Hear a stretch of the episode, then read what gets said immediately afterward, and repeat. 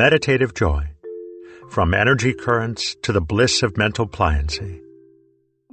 The feeling of energy currents moving through the body is related to and precedes the arising of meditative joy. These currents grow stronger and more defined as meditative joy becomes more fully established. Even though they are felt in the body and happen at the same time as the strange bodily sensations due to pacification of the senses, they are distinct from them. Energy currents and unusual bodily sensations only occur together because both are connected to the same underlying process, unification of the mind. Also, as we'll discuss, energy currents are ultimately of far more practical significance than the strange sensations during pacification. The earliest manifestations of energy are little more than an electrical tingling on the scalp or vibrations in different parts of the body.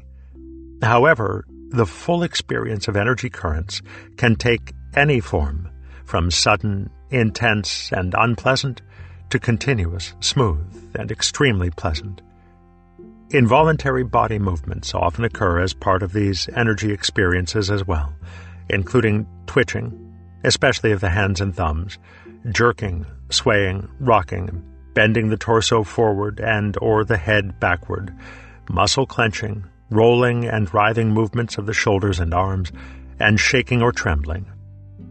You may also experience sudden upward lurches, as though you were trying to leap into the air, involuntary vocalizations, chewing movements, and lip pursing. Common autonomic reactions are salivating, sweating, tears, and the occasional runny nose. Some meditators experience racing heartbeat or irregular heartbeats, as though your heart is turning over in your chest. Quite rarely there can be vomiting or diarrhea. As dramatic and unpleasant as these may be, you're in no real danger. Working with inner energy currents and channels is a recurrent theme in many traditions. This energy is variously called chi, prana, kriya, kundalini, or inner wind. There are detailed systems describing the channels, meridians, nadis, and chakras through which it flows, and there are powerful practices for working with this energy. Of all these traditions, the Theravada Buddhists have the least to say about energy movements. Their advice is simply to treat them the same way you treat any other experience that arises in meditation. Note it, let it be, and ignore it until it goes away. With a milder manifestation of energy, just letting it be is certainly the best advice, since it's so easy to get caught up in trying to control and manipulate it. Yet, as with everything else in this journey, there are tremendous variations in the intensity of the experience. For some, energy movements are subtle and quickly lead to pleasurable sensations pervading the whole body. Others undergo a prolonged process involving violent energy surges and painful blockages. If you experience these more intense manifestations, you may need to work intentionally with the energy in some way. Tai Chi, Qigong, and Yoga can all be helpful additions to formal meditation because they work directly with the energy movements in the body. Many meditators first encounter these energy currents in the form of sudden, violent jolts coursing up their spine. However, if you have practiced experiencing the whole body with the breath, described in stage 6, you're already somewhat familiar with these energy currents and will be much better prepared to deal with them. Instead of being surprised by abrupt jolts of energy, you will instead experience a gradually increasing awareness of them that unfolds more predictably and systematically. 1. First, you become aware of subtle sensations in your limbs and extremities that rhythmically increase and decrease together with the breath. 2.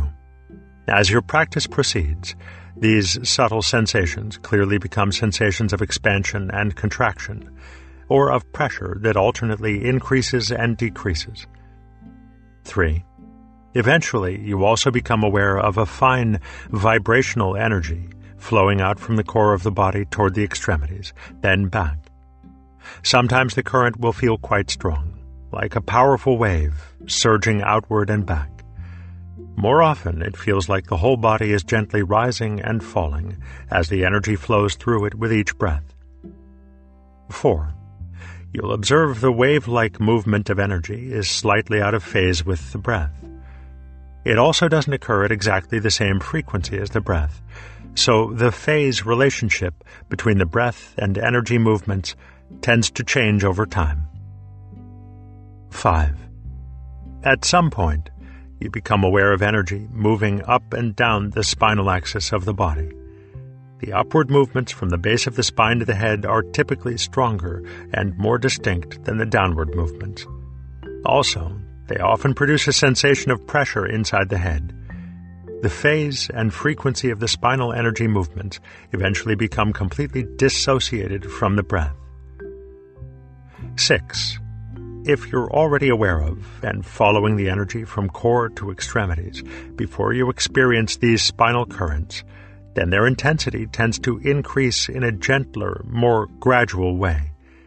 They may even be pleasant.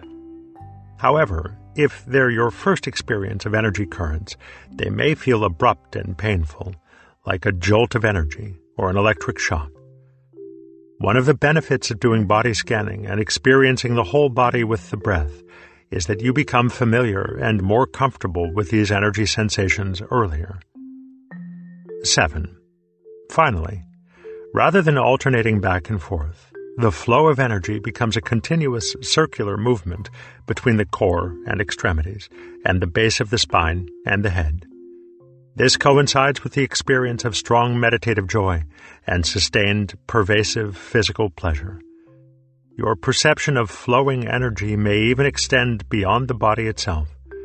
You might sense a continuous energy exchange with the universe around you, taking place through the top of your head, the base of your spine, and your palms and soles. Remember, these energy currents are actually manifestations of unification of mind and lead to a mental state called meditative joy. There is absolutely nothing in the human body that corresponds anatomically to these energy currents or the channels through which they seem to move. This means that despite their intensity, these currents can't actually harm the body. Important reminders about extraordinary experiences. All these extraordinary experiences develop spontaneously as a result of continuing to practice. Remember, they serve no particular purpose and are irrelevant to the specific goals of each stage. However, they can be so unusual and fascinating that you'll find it hard to resist dwelling on them a bit. It's important that you don't disrupt your cultivation of physical pliancy and meditative joy by pursuing or deliberately trying to invoke them. This is especially true early on, when their appearances are brief and unpredictable. Later, when effortless concentration is well established and these phenomena stabilize, they are as suitable as any other object for close investigation. Pacification of the senses and meditative joy arise together. The 5 grades of piti. As the mind grows unified, the strange sensations leading to physical pliancy and the energy currents and involuntary movements preceding meditative joy all happen at the same time. The Theravada Buddhist tradition describes this intertwined process as 5 successive levels or grades of completeness of the development of piti. Piti is a Pali term, often translated as ecstasy, delight, or rapture. Literally, the term refers solely to meditative joy. However, grades of piti refers to the entire developmental process, including sensory pacification and the blisses of physical and mental pliancy, as well as the gradual arising of joy. Therefore, when we discuss these grades of piti, we describe the way various unusual sensory and energetic experiences arise together at each grade. Grade 1 piti is called the minor grade and consists of brief, unpredictable episodes with only one or a few unusual sensations or involuntary body movements happening at once. For example, you might see some colored light, or experience a tingling sensation spreading over your face, or your thumbs might start twitching, followed by a pleasurable sensation in your hands and arms. Minor piti can occur at any stage, but rarely before stage 4. It becomes more likely in stages 5 and 6, and is almost always present by stage 7.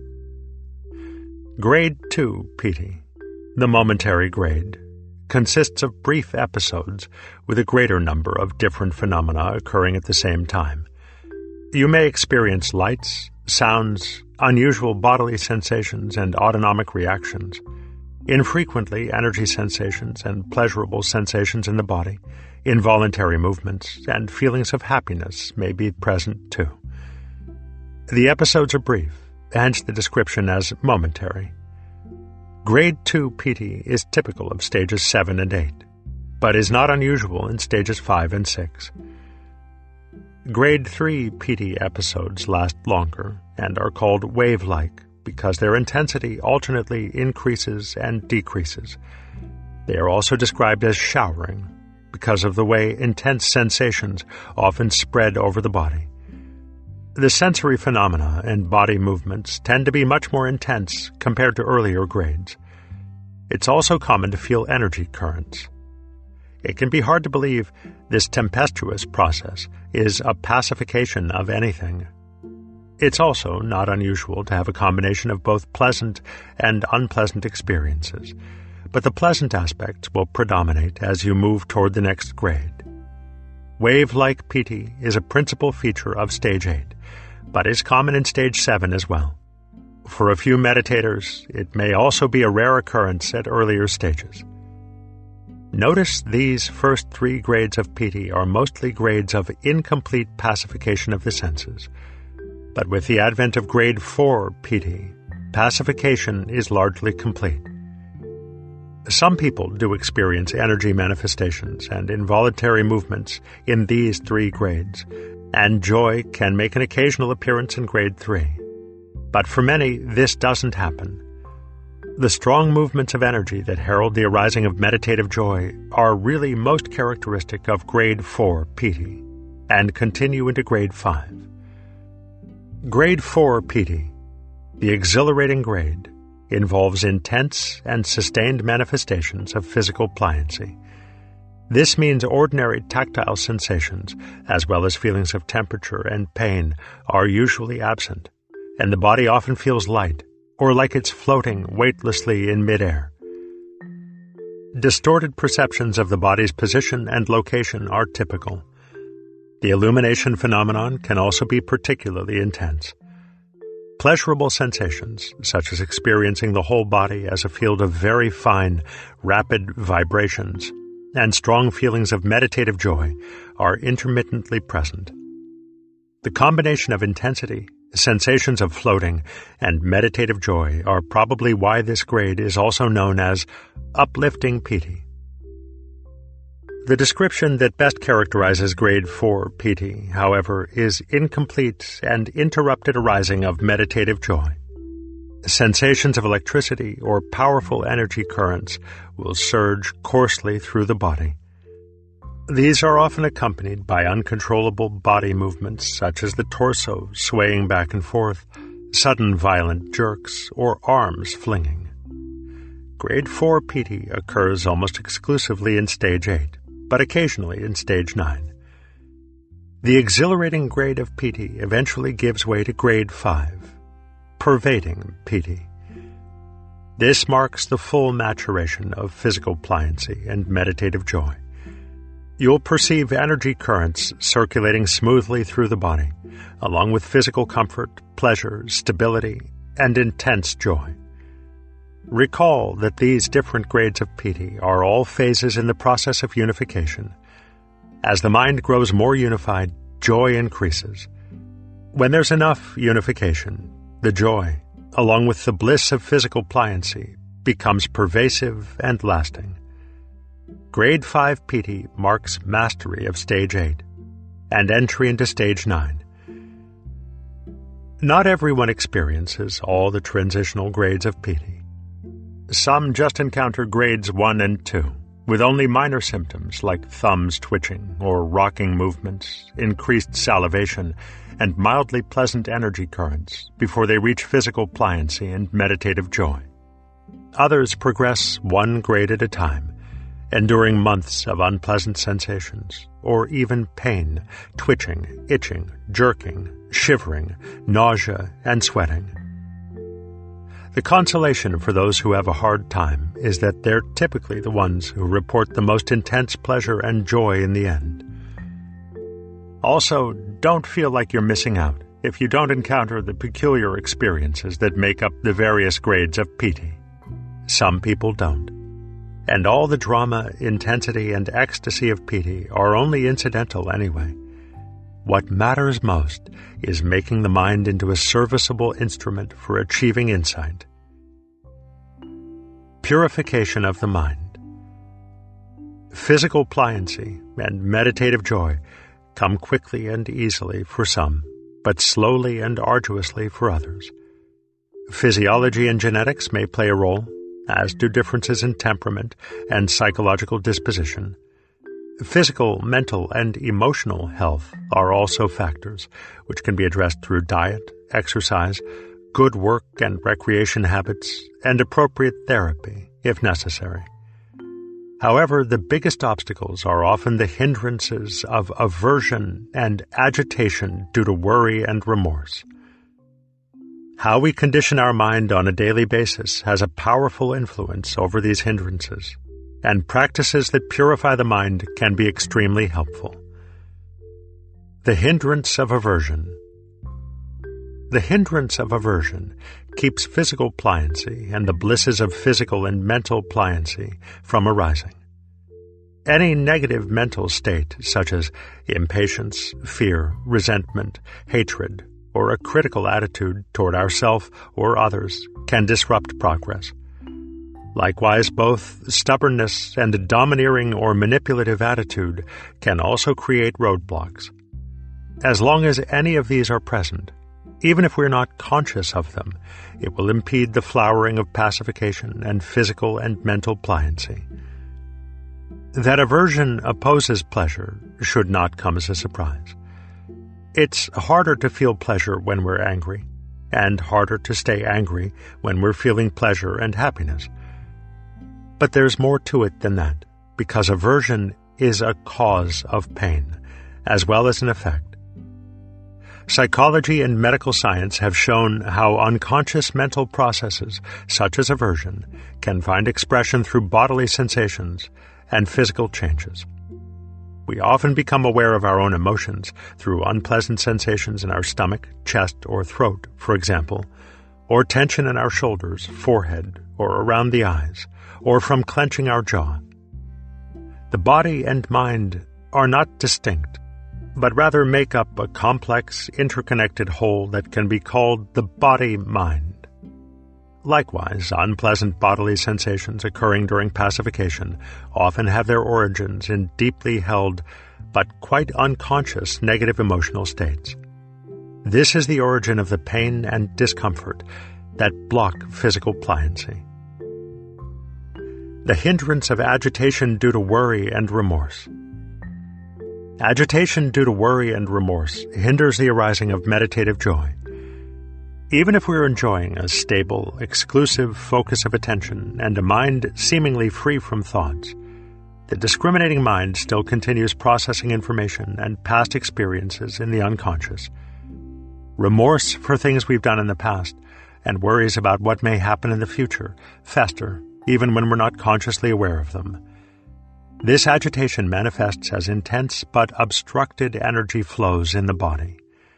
Meditative joy arises easily in a mind free from worry and remorse, but in their presence, the joy is incomplete and cannot be sustained.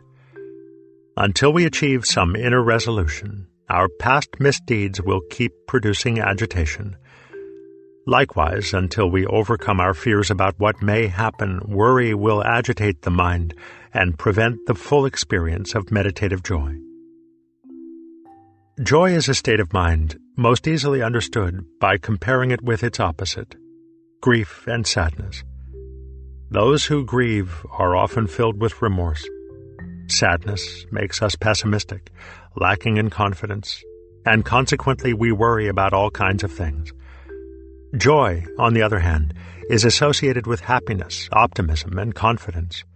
Joyful people don't worry because they feel confident enough to deal with whatever comes their way. They also sincerely regret any harm they cause, are eager to set things right, and try to change their ways in the future. Remember, joy and sadness are incompatible mental states that simply cannot coexist. As your mind grows more unified through pacifying the senses, meditative joy begins to develop, and as it increases, it eventually dispels agitation due to worry and remorse. However, don't just wait for this process to unfold on its own. Some powerful remedies. Please don't make the mistake of blaming yourself if you have these kinds of difficulties in meditation, and don't blame yourself for blaming yourself. No one comes to this practice without ample cause for aversion, worry, and remorse. Creating more self-directed negativity won't help. Instead, purify your mind of aversion and ill will to speed up and smooth out the process of pacifying the senses. The practice of loving-kindness meditation is a powerful and effective tool for this. Yet purification requires more than loving-kindness. We need to be mindful of our thoughts, emotions, and behavior at all times, and learn to let go of bad habits of thought, speech, and action. As an adept practitioner, you can no longer separate meditation from the rest of your life. The influence of your meditation practice, of everything else you think, feel, or do, as well as the views you hold at other times in other situations, is simply too great. To speed up and smooth out the arising of meditative joy, cultivate joy at every opportunity in daily life as well. Be mindful of pessimistic thoughts and, to the best of your ability, avoid associating with pessimistic people. When you catch yourself worrying or doubting yourself, let go of those thoughts and try to think about something positive instead. Resolve any lingering sources of worry and remorse, and find ways to right past wrongs and seek forgiveness for past misdeeds wherever possible.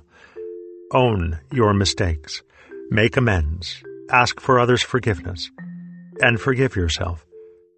It's also essential to practice virtue in daily life. By refraining from unwholesome behavior and engaging in virtuous actions, you'll no longer act in ways that create the conditions for future worry and remorse. The practices of generosity, virtue, patience, and joyful effort are indispensable for success in the more advanced stages, and will yield immeasurable benefits in the rest of your life as well. To help you along this path of purification, take up the mindful review practice. Mindful review turns daily reflection into a powerful tool for personal change. Although this practice is appropriate at any stage, it's essential for making progress as an adept. We waited until now to introduce it only because it can easily be mistaken for an empty, moralistic ritual. Yet the sooner you begin this practice or another systematic technique that cultivates mindfulness, virtue, generosity, and patience in daily life, the faster you'll progress on the cushion. His mind is not overcome with passion, not overcome with aversion, not overcome with delusion. His mind heads straight, based on the Tathagata. And when the mind is headed straight, the disciple of the noble ones gains a sense of the goal, gains a sense of the Dhamma, gains joy connected with the Dhamma. In one who is joyful, rapture arises. In one who is rapturous, the body grows calm. One whose body is calmed experiences ease. In one at ease, the mind becomes concentrated. Mahanama Sutta. Insight experiences and the attainment of insight.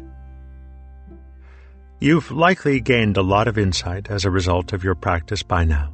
Insights into why you think and react the way you do, how your mind works, and better ways of dealing with life situations. I'm referring to the ordinary insights that help us in our life, but don't radically transform how we understand the world and our place in it. However, from this point forward, we will increasingly have insight experiences that can trigger the kind of insight, vipassana, that leads to awakening.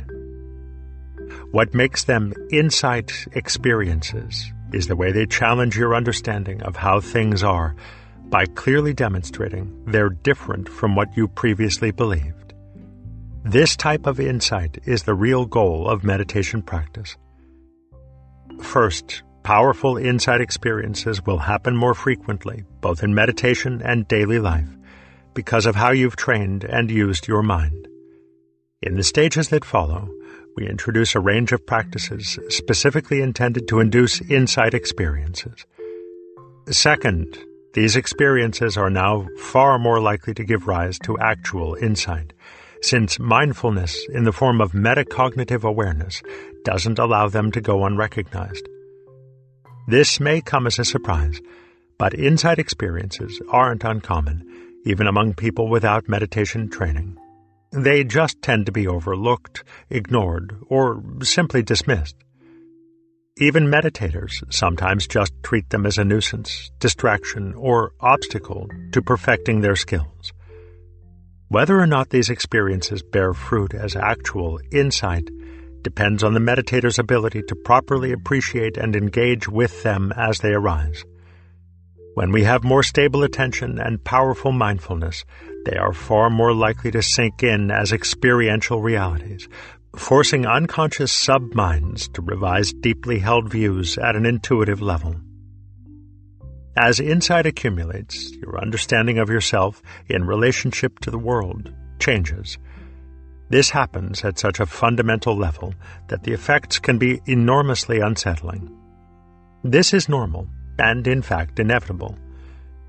In other words, we're giving you a heads up that awakening is not without its price of admission. Let's look at why this can be so difficult by first summarizing the universally accepted worldview.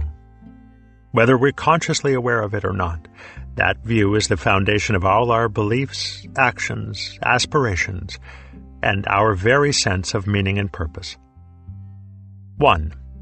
I am a separate entity, a self, in a world of other distinct entities. 2. My happiness and unhappiness depend on the interactions between myself and those other entities. 3. I rely on my presumed ability to understand and predict how this world works in order to control or influence those interactions in a way that maximizes my happiness and minimizes my suffering. The truth revealed by insight stands in stark contradiction to these assumptions, and unfortunately, before insight can give rise to a greater liberating truth, this old foundation must fall away.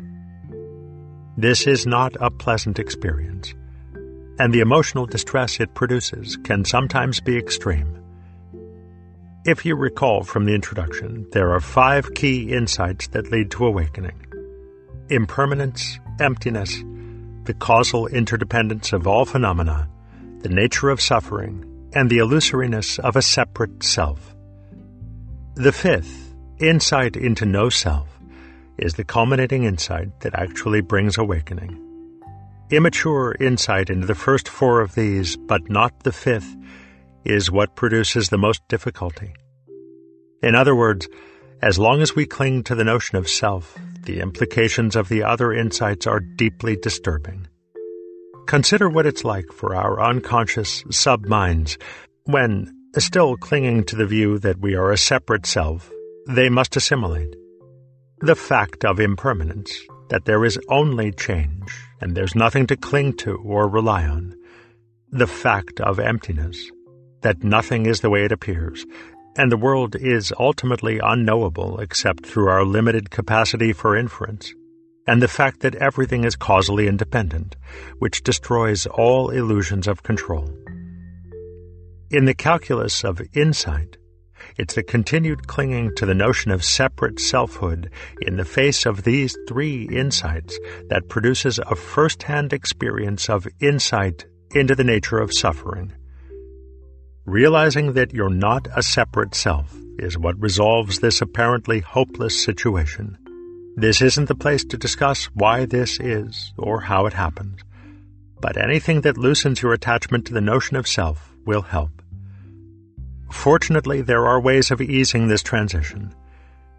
These factors will minimize the psychological trauma associated with maturing insight and smooth the transition to awakening. 1. How successful you were in allowing the emotional purifications of stages 4 and 7 to fully unfold, so you're not forced to experience them as part of the insight process. 2. How much of the meditative joy of stages 7 and 8, the tranquility of stage 9, and the equanimity of stages 9 and 10 you've been able to cultivate. 3. How clearly you understand the illusoriness of the separate self, anatta. 4.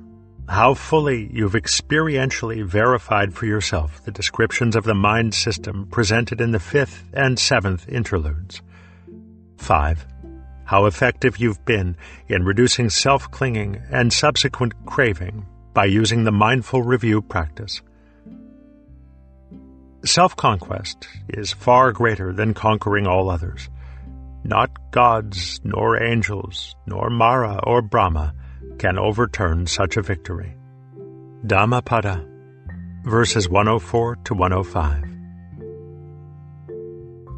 Stage 7. Exclusive attention and unifying the mind. 7. The goal of stage 7 is to effortlessly sustain exclusive attention and powerful mindfulness, with the conscious intention to continuously guard against dullness and distraction. The mind becomes completely accustomed to effortlessly sustaining attention and mindfulness. Practice goals for stage 7. You enter stage 7 as a skilled meditator. You can achieve uninterrupted, exclusive attention, along with a powerful mindfulness that includes continuous metacognitive awareness. At first, it can take some time and effort in each meditation session to reach this level of focus, and there will still be days when you can't quite get there. Also, as wonderful as these new abilities are, you can only sustain them through ongoing effort and vigilance. Any lapse can lead to a loss of focus, and if not quickly corrected for, the return of subtle distractions and even dullness. This constant watchfulness and the subtle effort needed to sustain exclusive focus, which continues throughout most of stage 7, is tiring and quickly mars the initial satisfaction you felt at your achievement. Stage 7 is about the transition from being a skilled meditator to an adept meditator, one who can constantly achieve and effortlessly maintain exclusive attention and powerful mindfulness. Achieving effortlessness is your goal for this stage. Effortlessness requires complete pacification of the discriminating mind, which is also the essential first step in unification of mind. Until there is unification, unconscious sub-minds continue to be at odds with each other, creating instability. With complete pacification, however, there is enough unification that the mind is compliant and rarely needs correction. Thus, an adept meditator can drop all vigilance and effort, allowing the mind to settle into an unprecedented state of inner calm and clarity. To bring about unification and complete pacification, you simply keep applying effort until it's no longer needed. However, because exerting effort has become such a strong habit, knowing when you can safely drop it is a separate challenge all its own. Then, even when you know effort is no longer needed, you'll still have to learn to let go of being in control. You'll also encounter a few other obstacles at this stage. Long periods of maintaining exclusive focus through vigilance and effort are necessary, and they seem very dry because not much happens. This can create doubt, boredom, and restlessness. Other times you may experience unusual and often unpleasant sensations that challenge your ability to stay focused, and your body may jerk twitch, or rock back and forth. These are, of course, manifestations of the early stages of piti described in the 6th interlude. Occasionally, you may also find yourself overwhelmed by feelings of joy. There's also a good chance you'll have to go through further purifications similar to those in stage 4. Your powers of patience, determination, and diligence will be tested and retested. But remember, these are all part of the unification process. Therefore, ignore all these distractions. Remain diligent in your practice, and you will certainly succeed. You have mastered stage 7 when you can consistently let go of all effort, yet stable attention and powerful mindfulness persist. You have completely pacified the discriminating mind and made your first great strides toward unifying the mind. Complete pacification of the discriminating mind. Complete pacification of the discriminating mind means that the competing agendas of all the individual thinking, emotional sub-minds get set aside in favor of a single, consciously held intention. In other words, the mind system as a whole becomes more fully unified around the conscious intention to attend exclusively to the breath. When competing intentions are eliminated, attention naturally becomes more stable. Although this pacification process started in stage 6, it was only temporary. Pacifying the mind in that stage meant that when we successfully ignored mental objects long enough, the discriminating mind projected fewer of them into consciousness. But this state was sustained only by the strength of our intention to ignore all distractions.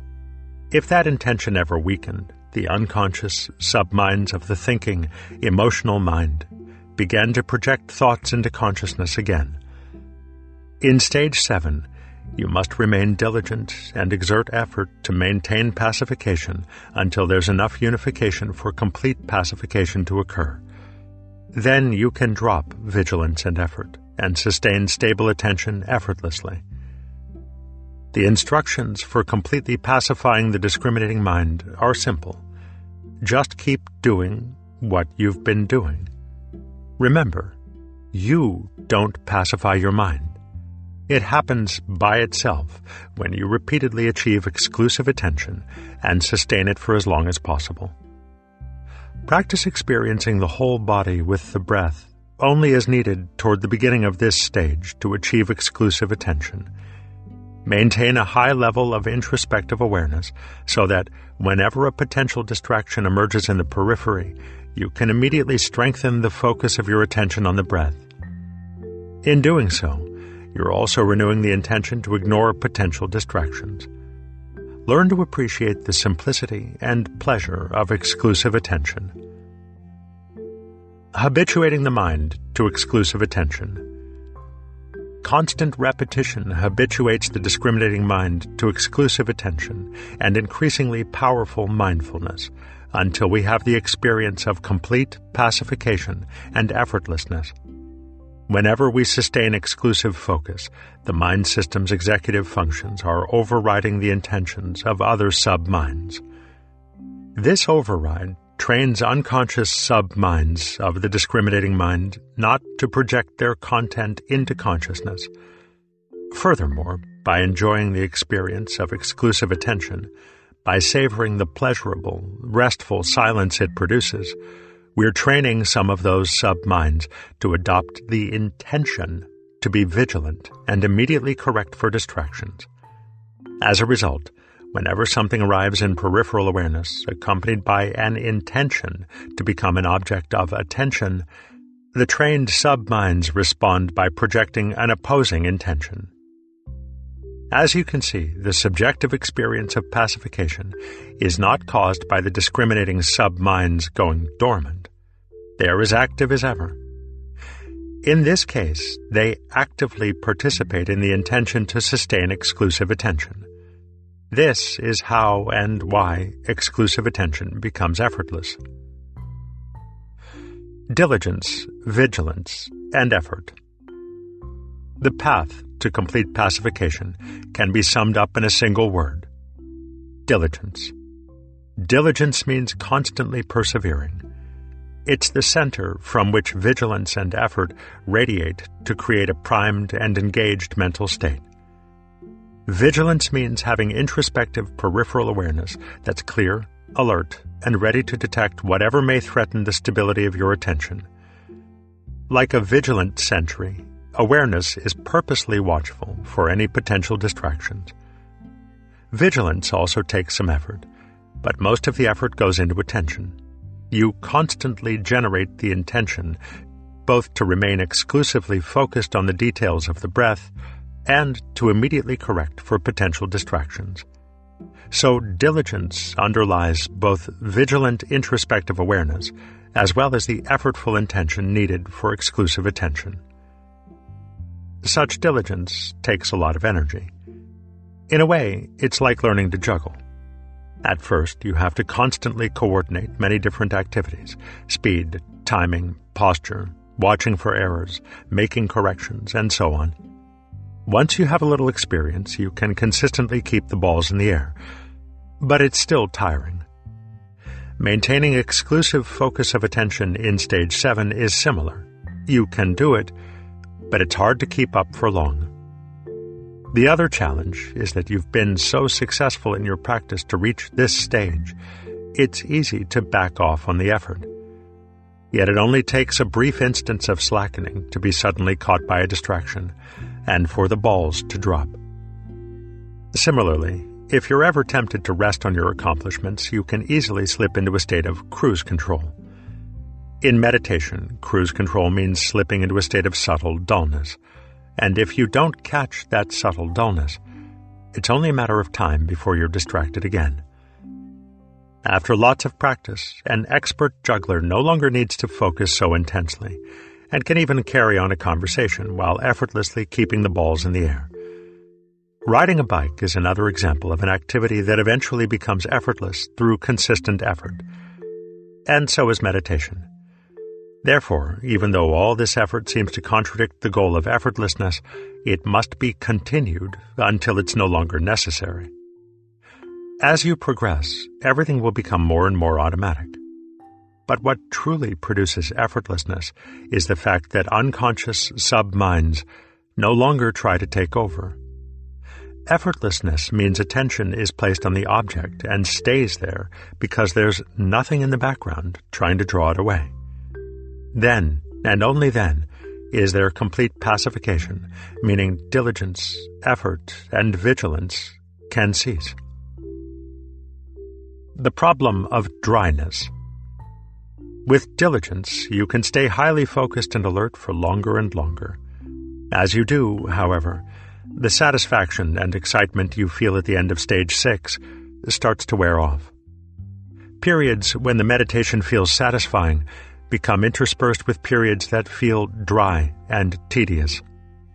Nothing new happens. Any lapse in diligence, and you'll lose your focus and mindfulness. Yet all this effort no longer brings the satisfaction it once did. People often feel stuck or doubtful. What's the matter? Maybe I'm doing something wrong. We can get caught up in strong feelings of restlessness and impatience instead of just recognizing them as mind-generated distractions. The temptation to give up and do something else can be great. I personally had a long stretch of tedious practice at this stage.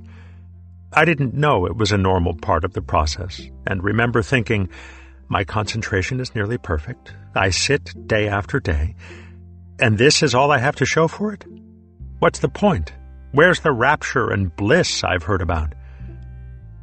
Unfortunately, I quit practicing for quite a while as a result.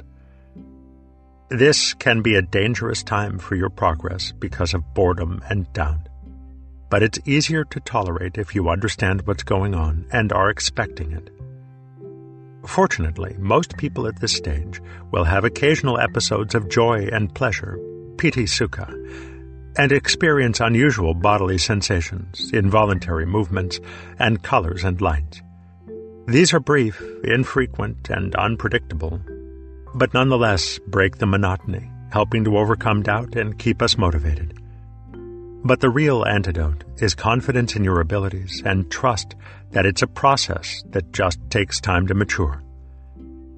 When you feel stuck, restless, and doubtful, try not to react to those feelings. Instead, cultivate an attitude of acceptance and patience. When they arise, just notice and accept them. Resettle your attention on the meditation object, and try to regain a sense of peacefulness and calm to counter the restlessness. Also, take as much satisfaction as possible in just how far you've come, reminding yourself that if you persevere, the rewards will surely follow. You should also review the first interlude on hindrances and problems, especially doubt and impatience. There are 3 additional practices you can do to add variety to your meditation and help you through these dry periods: an investigation into the nature of thoughts through introspective awareness, an intense form of close following, and practicing the pleasure jhanas. These practices are all very rewarding in themselves while still unifying and training the mind in stable attention and mindfulness. Investigation of mental objects. This practice involves maintaining exclusive focus on the breath as you non-discursively investigate mental objects with metacognitive introspective awareness. This kind of purposeful activity helps counteract feelings of boredom due to the dryness of this stage, while deepening your understanding of how the mind works at the same time. Observing the breath has become quite automatic by now, and this practice requires only a partial shift of conscious power from attention to metacognitive awareness. Because you're maintaining exclusive attention on the breath, pacification of the discriminating mind continues. By this point in your practice, mental objects such as thoughts, memories, and emotions rarely enter consciousness. When they do, they are easily noticed. To begin with, observe the 3 primary forms that thought takes: self-talk, visual images, and kinesthetic feelings. Thoughts are often in the form of words, phrases, or sentences, and can easily become long inner dialogues. Other thoughts take the form of images, such as when you think of cooking dinner and have an image of your kitchen. Memories are often verbal or visual as well. You're doubtless quite familiar with these kinds of thoughts. The 3rd kind are when we kinesthetically feel ourselves doing something, such as the thought or memory of picking up a phone and dialing. Emotions also fall in the kinesthetic category. Just as you can have the kinesthetic memory of a physical act, you can have the kinesthetic experience of an emotion like jealousy. In the course of this inquiry, you'll be especially aware of symbolic thought. The words and phrases that appear as inner self-talk are obviously symbolic, standing for something other than themselves.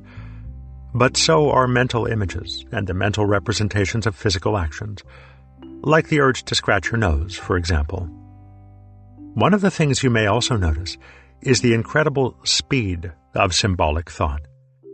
It's so fast that individual thoughts, especially the components of individual thoughts, such as a particular word or image, are fleeting and hard to identify. In those intervals when symbolic thought is absent, we can legitimately say no thoughts are present. Yet as you keep observing, you'll start to notice a lot of mental activity and peripheral awareness that is pre-verbal, pre-image, and pre-sensate. This reflects the ongoing conceptual activity of the thinking emotional, and is what gives rise to symbolic thought. We are not ordinarily conscious of non-symbolic conceptual thought, but it starts to leak through when conscious experience is no longer dominated by symbolic thought. Times when thought seems completely absent are well worth observing too. When the mind is engaged in the present without grasping, neither looking to the future nor the past, then joy, happiness, and energy arise.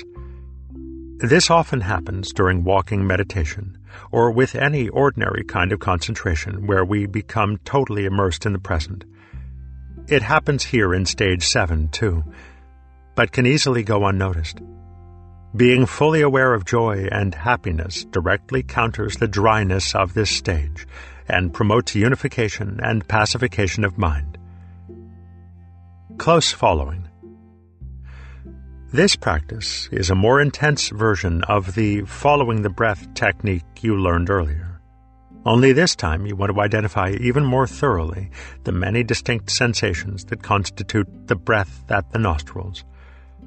Set your intention to follow the microscopic movements of sensations. As you focus in more and more, you might discern half a dozen or many more different sensations for each in and out breath.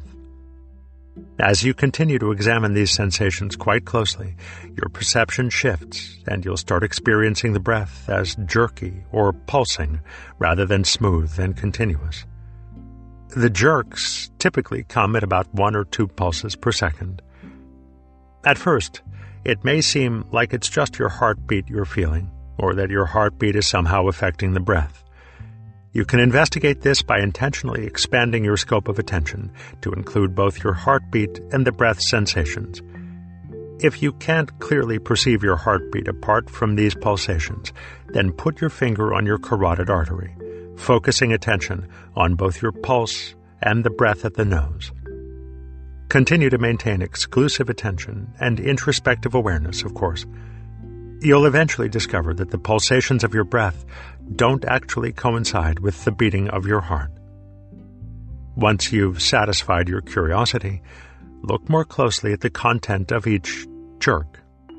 You'll find continuous change occurring within each one, as though they were made of very short clips from a motion picture.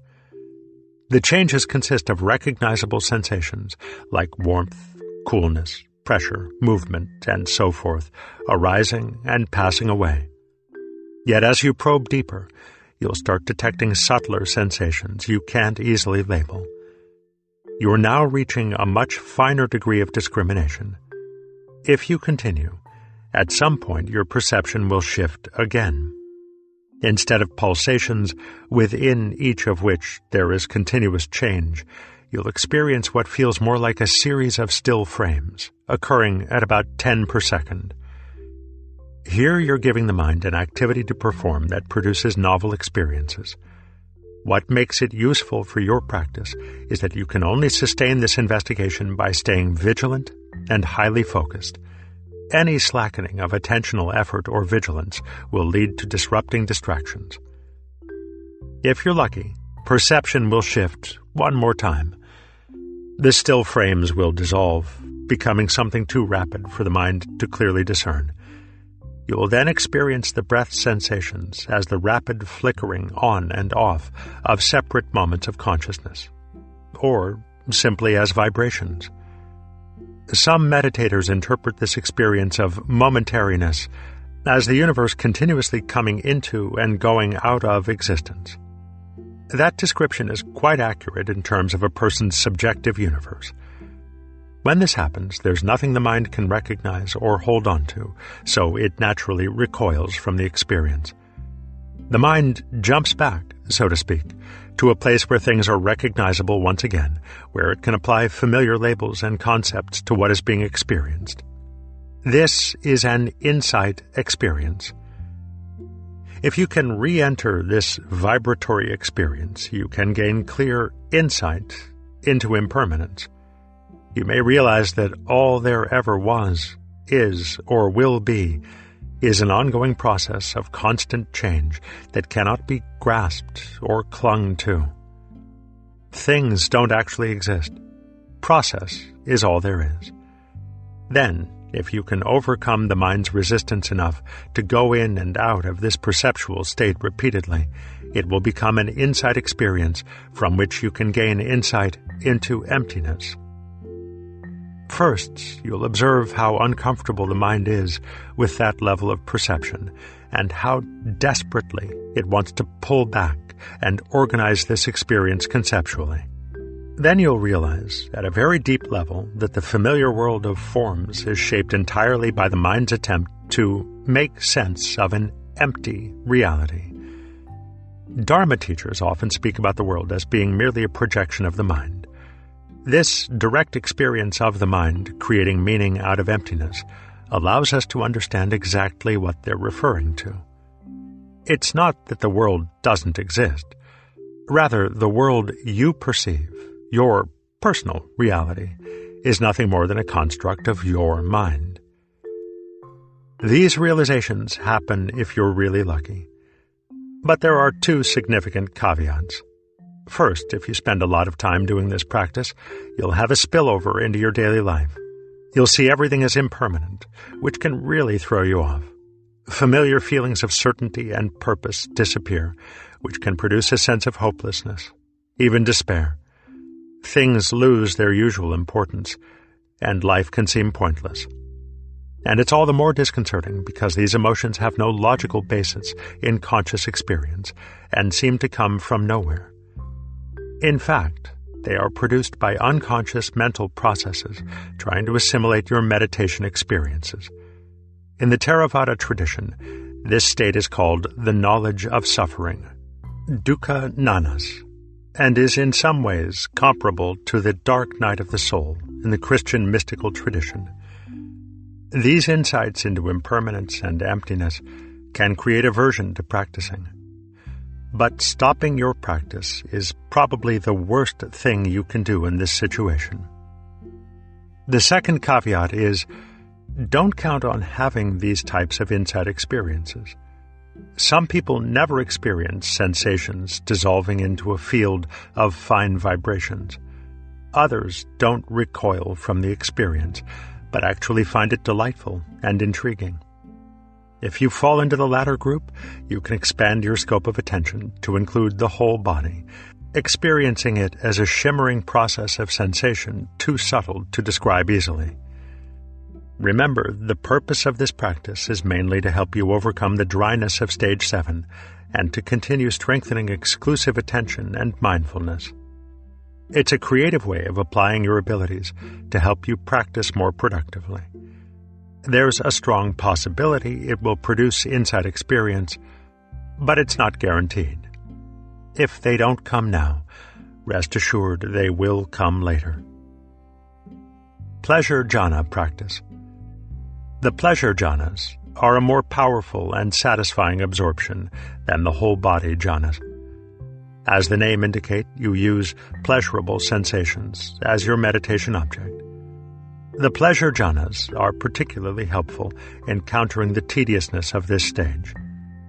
More important, the state of flow in jhana induces a temporary unification of mind, which in turn promotes more lasting unification, thus speeding up your progress through stage 7. To have access to the pleasure jhanas, you'll need exclusive attention to the breath at the nose. Both mind and body must be quite stable and still. Your subjective experience should be one of sustained stillness, stability, and mental clarity. Your breath will be slow and shallow, and the sensations faint. Nevertheless, your awareness of the sensations will be so acute it almost hurts. It's normal to still have peripheral awareness of occasional sounds or other sensations, perhaps even the faint whisper of a fleeting thought. You know they are happening, but like the awareness of clouds in the sky or cars passing on the street, they barely qualify as conscious experience. Even so, if you relax your vigilance, they can still draw your attention away. Achieving the flow state of jhana will change that. When you have achieved this level of access concentration without shifting your attention from the breath, explore peripheral awareness to find a pleasant sensation.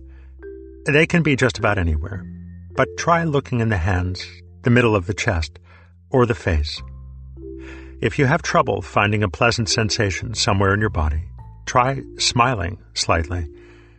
This is very helpful and often produces a pleasant feeling around the mouth or eyes. In fact, smiling when you meditate is a good habit to cultivate in general. By the time you arrive at access concentration, the fake smile you put on when you started meditating will have become genuine. Once you've found a distinctive, pleasant sensation, shift your attention to it. Staying focused on a mildly pleasant feeling won't be as easy as focusing on the sensations of the breath. You will even find your attention wants to return to the breath because focusing on it has become a strong habit. Practice just letting the breath sensations stay in the background while remaining introspectively aware of how attention alternates between the pleasant sensation you've chosen and the breath. It usually doesn't take too long to get the hang of this. Then, attention will no longer alternate at all, becoming exclusively focused on the pleasant sensation. Focus your attention, in particular, on the quality of pleasantness, rather than the sensation that gives rise to the pleasantness. Just observe, letting yourself become completely immersed in the sensation, but don't do anything. Let the pleasantness intensify. Sometimes, though, it will fade away. In that case, allow your attention to return to the breath. Stay in access for another 5 minutes or so, enhancing your peripheral awareness to allow any physical or mental pleasantness to arise. Once it does, try again. Sooner or later, the pleasant feeling will intensify as you keep focusing on it, which makes it easier to remain attentive. Pleasantness won't necessarily grow stronger in a linear or continuous manner, so be patient. As long as it doesn't fade away, just observe without reacting. Definitely don't push or chase after it. If you do, it will simply fade, and you'll have to return to the breath for a while and try again. As the pleasantness builds, you may experience unusual sensory phenomena, including strong energy sensations that can cause trembling and spontaneous movements. These are distracting and can be hard to ignore, but just hold the intention to let them remain in the background of awareness. Don't be concerned if attention starts alternating with them, as it did earlier with the breath. That won't stop absorption from happening. In fact, if you're lucky, you may experience a release of this energy, accompanied by strong, pleasant sensations in the body, and a brief period of joyful happiness. This gives you a taste of what's to come in the first pleasure jhana. The pleasantness will grow incrementally stronger, in fits and starts, until it suddenly takes off. You feel as if you're sinking into the pleasant sensation, or as if it has expanded to consume all your available conscious bandwidth. You've entered the flow state that is the first pleasure jhana. If you've already practiced the whole body jhanas, you'll immediately recognize the feeling. Trembling and energy sensations tend to persist in this first jhana. When you can easily enter the first jhana and remain as long as you choose, consider moving on to the second pleasure jhana. The physical sensations and movements grow more stable in the second jhana, and the feeling of happiness becomes more pronounced than the physical pleasure. While pleasure jhana practice doesn't have the same potential for insight as close following, it's a far more enjoyable way to cultivate effortlessness. Distraction due to strained sensations. While you're well on the way to pacifying the discriminating subminds, the sensory subminds still function as they always have. Pacification of the senses begins in stage 7 because you're ignoring all distractions, including sensory input, in order to completely pacify the discriminating mind. As discussed in the previous interlude, pacifying the senses produces a variety of bizarre sensory experiences. Because they are intense and unusual, and especially because they break the tedium of long dry periods, these sensations can be very powerful distractions. It's almost as though the senses produce these strange sensations in an attempt to catch your attention. You may have already experienced some strange sensations from time to time, such as tingling, or a feeling of bugs crawling on your skin, burning sensations, or feeling a cold draft from nowhere, pressure on the top of your head, or distorted body sensations. You may have seen lights behind your closed eyelids, or heard noises with no external source. Such sensations probably occurred when attention was particularly stable and would have been brief and easy to disregard once you realized they weren't important. They were manifestations of grade 1 piti, the minor grade discussed in the last interlude. At this stage, you can expect these unusual sensations to happen much more frequently, last longer, and be more intense. Also, while they used to occur mostly one at a time, Now several arise at once. These are episodes of incomplete pacification of the senses, belonging to momentary, grade 2, piti. You will often feel energy coursing through your body, as well as physical movements, including rocking, sudden jerking, and twitching of the hands and fingers. Sweating, salivation, and tears can occur as well. You may even experience incomplete sensory pacification corresponding to grade 3, in which multiple sensory phenomena arise together, repeatedly becoming very intense and then subsiding in a wave-like pattern. Moments of intense joy and happiness can also occur, but not sustained periods of meditative joy. That will come in stage 8. Just do your best to ignore these phenomena, letting them mature on their own over time. Don't chase after them, but don't push them away or resist them either. They will arise and pass away according to their own agenda. Your task is just to let them come, let them be, and let them go. At the end of the next stage, once your senses have been fully pacified, these strange sensations will actually give rise to physical pliancy and fully developed meditative joy. Calming the bodily formations while breathing in, he trains himself. Calming the bodily formations while breathing out, he trains himself. Anapanasati Sutta. Purification of mind revisited. At this stage, you may also re-encounter the purification process you experienced in stage 4. This comprises another major set of distractions, including strong emotions, disturbing images, powerful memories, and other volatile material. This purification process is extremely important. In fact, your progress through the remaining stages depends on it. So welcome this process if it arises. Deal with these issues in exactly the same manner as in stage 4.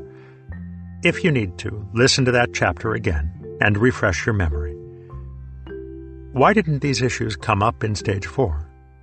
Most likely because they were met with too much inner resistance at the time, were too deeply buried, or were just too subtle to be recognized earlier.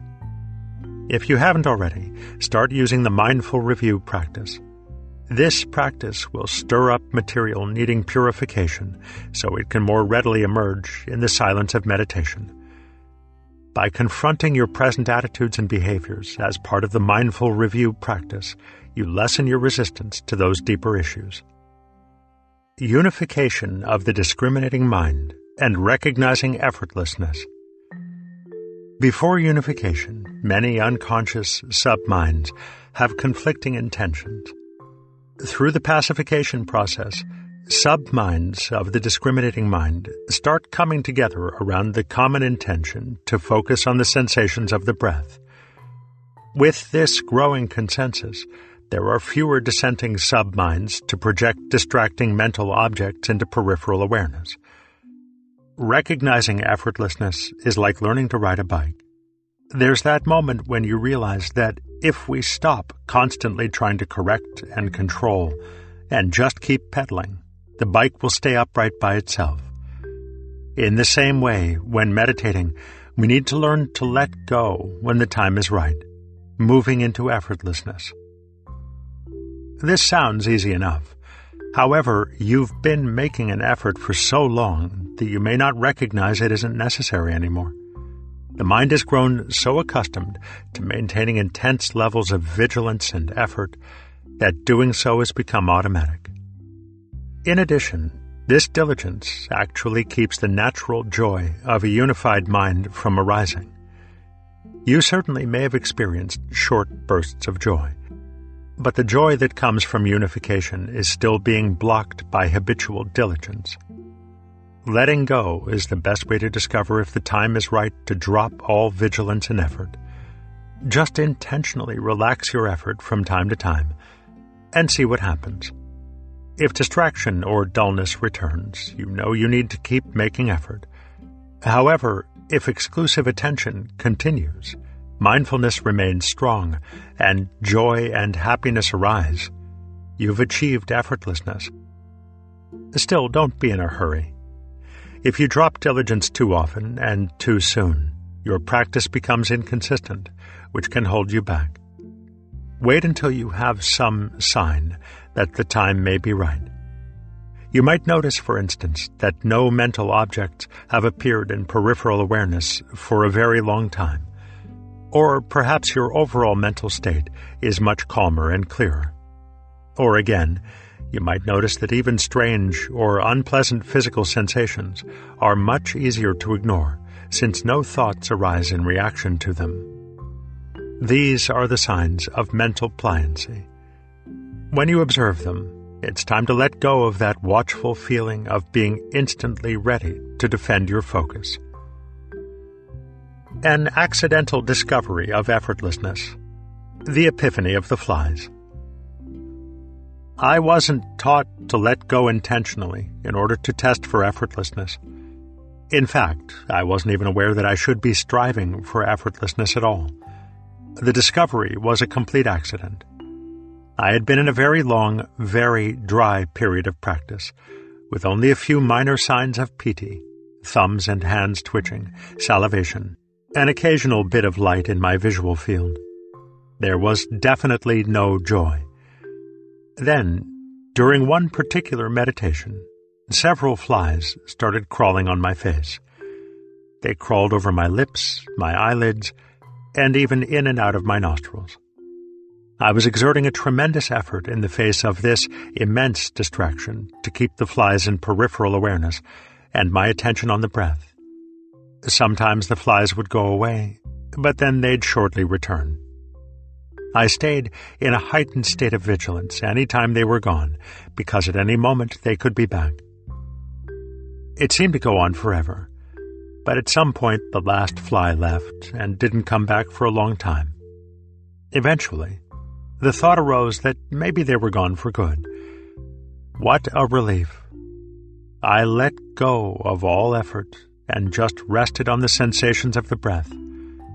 Immediately, I felt joy spreading over me in waves, and then stabilizing.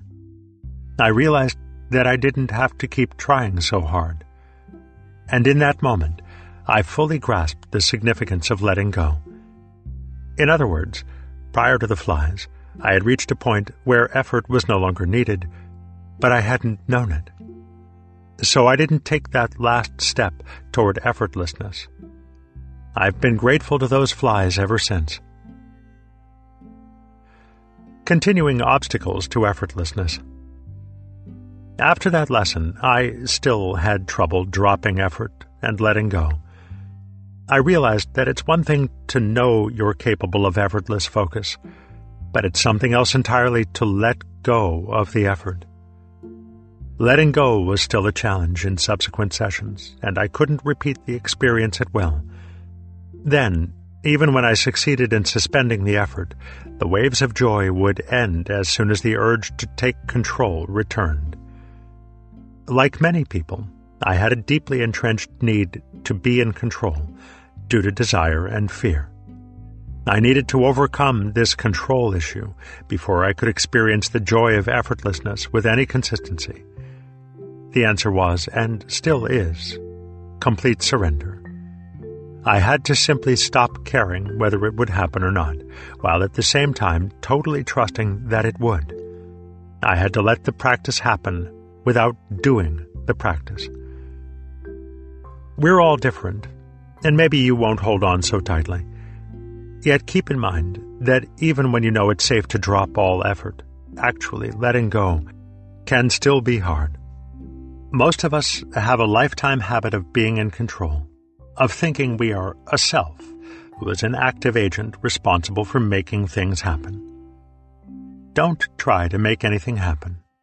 Just trust in the process and let it unfold naturally.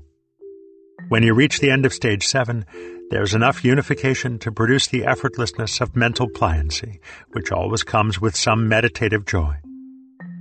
Joy seems to be the natural state of a unified mind. And the more unified a mind is, the more joyful it is. Joy is also the glue that helps keep a mind unified. However, You can count on desire and aversion, worry and remorse, ill will, impatience, fear, and doubt to eventually perturb the mind, erode unification, and shift the mind back into a state of inner conflict and dissatisfaction. Stage 8 is about conditioning the mind to sustain a high degree of unification even in the face of hindrances. Then, meditative joy is fully developed, and the glue has set.